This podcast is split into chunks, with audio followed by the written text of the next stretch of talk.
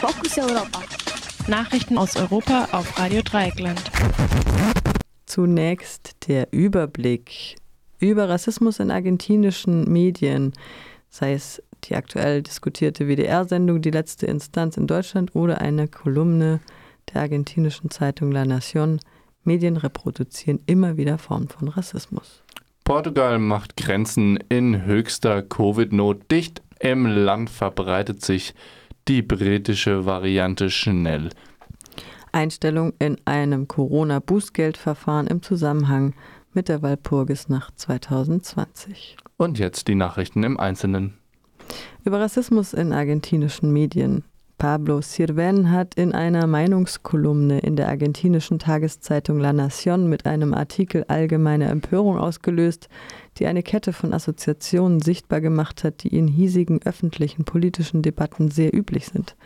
Er sät darin die Angst davor, dass die Vorstädte von Buenos Aires, die als Zitat unmögliche Gegend und Zitat afrikanisiert dargestellt werden, durch ihr Gewicht der, der Wahlstimmen erneut das Zitat Schicksal des Vaterlandes bestimmen würden. Und er bittet Cambiemos, die Partei des Ex-Präsidenten Mauricio Macri, dies zu verhindern. Die Gedankenkette ist eindeutig. Der Peronismus assoziiert mit dem Zitat, afrikanischen und den Wahlstimmen der einfachen Leute ist die Bedrohung. Die Heimat gefährdet und auf Cambiemos angewiesen wird als weiß und europäisch impliziert. Es ist nicht das erste Mal, dass Sirven diesen Gegensatz bemüht.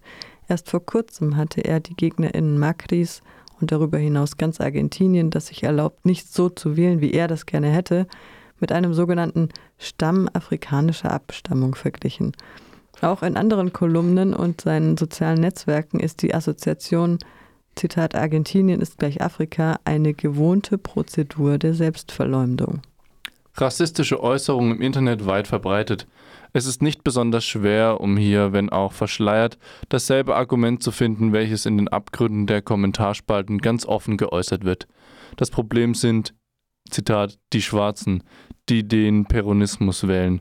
Und die implizite Folge, damit Argentinien ein normales Land sein könne, müsste man sie auf irgendeine Weise loswerden.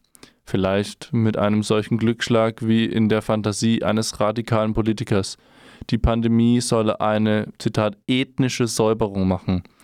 So könnten wir das Argentinien sein, das wir wollen. Alle sind ganz weiß und wählen das, was sich gehört.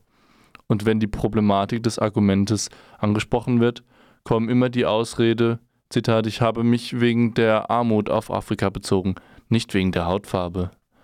Aber auf diesem Level gibt es schon keine möglichen Diskussionen mehr und keinen Platz für vorgetäuschte Naivität. Bestimmtes Verhalten oder negative Qualitäten aufgrund von Hautfarbe oder Ethnizität zuzuordnen, ist diskriminierend, hier und überall auf der Welt. Lange Tradition der Diskreditierung. Unsere Kultur kommt von einer langen Tradition dieser Art und es wird Zeit, dass diese Tradition in den Archiven verschwindet.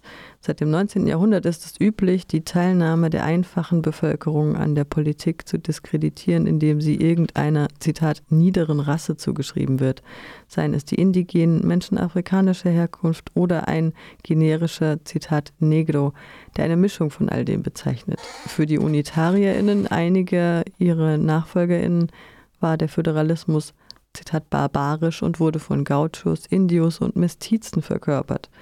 Und so ist es bis heute diese narrative Matrix, mit der vorgestellt wird, dass es in Argentinien immer irgendeine Barbarei gibt, die von europäischen, weißen, korrekten, gebildeten, strebsamen Bewohnerinnen ausgelöscht werden müsste. Lateinamerikanisierung als abwertende Metapher. Die argentinischen Medien reproduzieren heute auf viele Weisen weiter diese verhüllten Formen von Rassismus manche subtiler als andere. Sie führen weiter, was zuvor häufig als Lateinamerikanisierung in Anführungszeichen bezeichnet wurde, als wäre die Zugehörigkeit zu Lateinamerika etwas grundsätzlich Ungewolltes und würde uns von irgendeinem europäischen Ziel entfernen. Wir finden sie auch in der selektiven Wahl der Bezeichnung Häuptling für bestimmte politische Entscheidungsträger, welche auf diese Weise mit den Indigenen verknüpft werden. Dieselbe Unterscheidung findet sich meist bei der Würde der Leute, Gente, welche, so scheint es, NachbarInnen europäischer Abstammung verdienen, aber keine Mapuche. Man weiß also, nicht alle Leute sind gleichfalls Gente. Die ethnisch-rassistische Diskriminierung taucht auch auf implizite Weise in den Medien auf, wenn viel zu häufig die Geschichte des argentinischen Fortschritts beschworen wird. In dieser kam alles Gute zu uns und durch das Erbe spanischer, italienischer, englischer und deutscher Einwanderer, Zitat, die uns die Berufung zur harten Arbeit und die Ehrlichkeit bescherten. Schlussfolgernd bleibt aber immer klar, dass diese Attribute nicht für BewohnerInnen gelten, die hier bereits vor der Ankunft der anderen lebten und auch nicht für die, die heute außerhalb der Pampa Gringa, weiße Pampa, leben, die die europäischen Großeltern besetzten. Rassistische Sprache ist heute inakzeptabel. Das eigentliche Problem ist, dass die Kommunikationsmedien in Argentinien sich nicht nur auf verhüllte Formen des Rassismus beschränken, sondern die offensten und aggressivsten Formen davon zu bringen. So spuckt Baby Achikopal seit vielen Jahren Beleidigungen gegen Zitat Scheiß Schwarze im Radio aus, ohne auf die wiederholten Empfehlungen des INADI, des Nationalen Instituts gegen Diskriminierung, Xenophobie und Rassismus einzugehen. Es scheint ja noch nicht einmal weder die EigentümerInnen des Radiosenders, für die er arbeitet, ausreichend zu stören, noch die dort Werbetreibenden und noch viel weniger seine Zuhörerinnenschaft. Alles das ist heute inakzeptabel. Ausdrücke dieser Art finden in den Medien anderer Länder seit vielen Jahren keinen Platz mehr. Es gibt auch überhaupt keine Gründe, dass wir es weiter hinnehmen sollen. Und es ist auch keine Frage der Political Correctness oder der Cancel Culture. Die Medien schulden uns eine politische Kommunikationspolitik, die frei ist von ethnisch-rassistischer Diskriminierung und ins 21. Jahrhundert passt. Soweit das El Diario Argentinien vom 18. Januar 2021, die Übersetzung von Tobias Mönch. Vielen Dank an den Nachrichtenpool Lateinamerika für dieses Statement. Wir kommen zu Portugal. Portugal macht Grenzen in höchster Covid-Not dicht. Im Land verbreitet sich die britische Variante schnell. Angesichts der dramatischen Coronavirus-Lage hat Portugal nun auch die Landesgrenze zu Spanien für mindestens zwei Wochen geschlossen. Der Verkehr ist seit vergangenem Wochenende massiv eingeschränkt. Nur einige Grenzübergänge sind noch dauerhaft geöffnet, andere für Grenzgänger jeweils zwei Stunden am Morgen und zwei Stunden am Abend. Auch der internationale Flugverkehr ist größtenteils eingestellt. Der vor den Präsidentschaftswahlen weiter verschärfte Lockdown wurde erneut verlängert nun mindestens bis zum 14. Februar. Das Land mit nur 10 Millionen Einwohnerinnen verzeichnet nun weltweit mit 884 die höchste 7-Tage-Inzidenz vor Montenegro und dem spanischen Nachbarn. Im Januar wurden so viele Tote registriert wie in den letzten zwölf Jahren nicht mehr. Portugal befindet sich praktisch nun wieder in einer Situation wie im Frühjahr. Geschäfte und Kneipen waren ohnehin längst dicht, doch die Notbremse war offensichtlich nun viel zu spät gezogen worden. Aktuell ist das Land nun an der Überlastungsgrenze angelangt. Vor Krankenhäusern, wie zum Beispiel dem Krankenhaus Santa Maria in Lissabon, bilden sich zum Teil lange Krankenwagenschlangen. Es fehlen aktuell Beatmungsgeräte, sogar der Sauerstoffvorrat wird knapp, wird aus einigen Hospitälern berichtet. Gemeldet wird, dass nun Kühltransporte wie in Caldas de Rainha eingesetzt werden müssen, da auch die Leichenhallen in einigen Krankenhäusern überlastet sind. Es werden pensionierte Ärzte und auch Medizinstudierende mobilisiert. Etwa 20 Prozent aller Neuinfektionen werden der deutlich ansteckenderen Mutation aus Großbritannien zugeordnet. Im Großraum um die Hauptstadt Lissabon sollen es sogar schon etwa 50 Prozent sein. Hätte man die rechtzeitig erkannt, wären die Maßnahmen an Weihnachten sicher anders ausgefallen, erklärte der Regierungschef Antonio Costa. Zu den Festtagen hatte man die Schutzmaßnahmen fast völlig außer Kraft gesetzt. Expertinnen und Experten verweisen darauf, dass die britische Variante Kinder und junge Menschen stärker infiziere. Die Krankenhäuser sind nun auch mit jungen Leuten gefüllt. Die Leiterin der Abteilung der Pädiatrie im Krankenhaus Santa Maria weist darauf hin, dass man die Kapazität habe ausweiten müssen. Von einem, von einem zwölf Tage alten Kind Bis zu einem 17-Jährigen seien nun alle Altersgruppen vertreten. Diese Variante betrifft jeden, verschont niemanden, erklärt sie gegenüber der Tageszeitung Publico. Vielen Dank an Ralf Streck für diese Nachricht. Einstellungen in einem Corona-Bußgeldverfahren im Zusammenhang mit der Walpurgisnacht 2020 in Freiburg.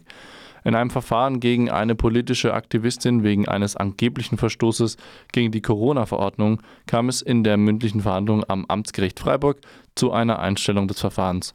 Ausgangspunkt für die ergriffenen Maßnahmen der Polizei war der Vorwurf der Sachbeschädigung im Laufe der Walpurgisnacht 2020 am 30. April auf den 1. Mai durch Bemalen von Straße und Hauswand mit Kreide. Wenn man bei der gegen 22.30 Uhr vorgenommenen Identitätskontrolle und körperlichen Durchsuchung der vier angetroffenen Frauen keine Kreide etc. aufgefunden hat, wurde auf den Vorwurf eines Verstoßes gegen die Corona-Verordnung umgestellt. Die Frauen stammten aus drei Haushalten. Zugelassen in der Öffentlichkeit ist der gemeinsame Aufenthalt von nur zwei Personen aus zwei verschiedenen Haushalten. Hierfür war für jede der vier Frauen ein hohes Bußgeld von 500 Euro verhängt worden. Die Aktivistin legte dagegen Widerspruch ein. Am 26. Januar fand nun das erste Verfahren gegen eine der Frauen am Amtsgericht Freiburg statt. Der Anwalt Udo Kaus übernahm die Verteidigung in dem Fall. Für ihn war klar, dass die Versammlungsfreiheit in diesem Fall höher zu bewerten war als die Corona-Verordnung und dass politische Demonstrationen und Versammlungen in der Öffentlichkeit nicht pauschal in Hinweis auf die Corona-Verordnung unterbunden werden dürfen. Zudem hatten die Kontrollierten entgegen den Vorwürfen durchaus Rücksicht auf die Verordnungen genommen. Feministische Gruppen hatten zu Aktionen in der Walpurgisnacht aufgerufen. Die vier Kontrollierten nahmen auf dem Weg ins Grün Rücksicht auf die damals aktuelle Corona-Verordnung, nach der man in der Öffentlichkeit nur mit einer weiteren Person aus einem anderen Haushalt unterwegs sein durfte. Im Grün stellten sie dann fest, dass dort von der Polizei massiv kontrolliert wurde und sie machten sich deshalb direkt wieder auf den Heimweg. Dort wurden sie dann von einem Polizeikastenwagen angehalten und von mehreren Polizeibeamtinnen umstellt und körperlich durchsucht. Die beiden als Zeugen gehörten Polizisten widersprachen dieser Darstellung kaum. Sie waren von Zivilbeamtinnen benachrichtigt worden, die die Gruppe angeblich schon länger beobachtet hätten. Da sie die nächsten Beamten waren, hätten sie die Kontrolle dann durchgeführt. Dabei will einer der beiden Beamten noch vom Wagen aus gesehen haben, dass die Abstandsregeln bei der Gruppe nicht eingehalten worden seien. Auf Nachfragen der Verteidigung gab der Beamte zu, hinten im Wagen gesessen zu haben. Die Verteidigung bezweifelte diese Erinnerung, da es um 23 Uhr schon dunkel war und der Blick von den hinteren Plätzen in so einem Einsatzwagen, einem Sprinter, nach draußen denkbar schlecht sei. Die Beamten gaben an, dass sie den Auftrag hatten, Demonstrationen im Grün zu verhindern. In diesem Verfahren zeigt sich einmal mehr, wie findig Gerichte und Polizei sind, wenn es darum geht, linke politische Aktivistinnen zu sanktionieren. Weil sich in diesem Fall keine Beweise für eine Sachbeschädigung finden ließen, werden eben Bußgelder wegen angeblichen Corona-Verstößen verteilt. Die Corona-Verordnung wird so zu einem weiteren Instrument im Baukasten der Repression. Dennoch zeigt sich auch, dass Einsprüche gegen diese Bußgelder durchaus erfolgreich sein können. Das Bußgeld muss letztendlich nicht bezahlt werden. Soweit eine Pressemeldung von der Roten Hilfe der Ortsgruppe Freiburg vom gestrigen Montag.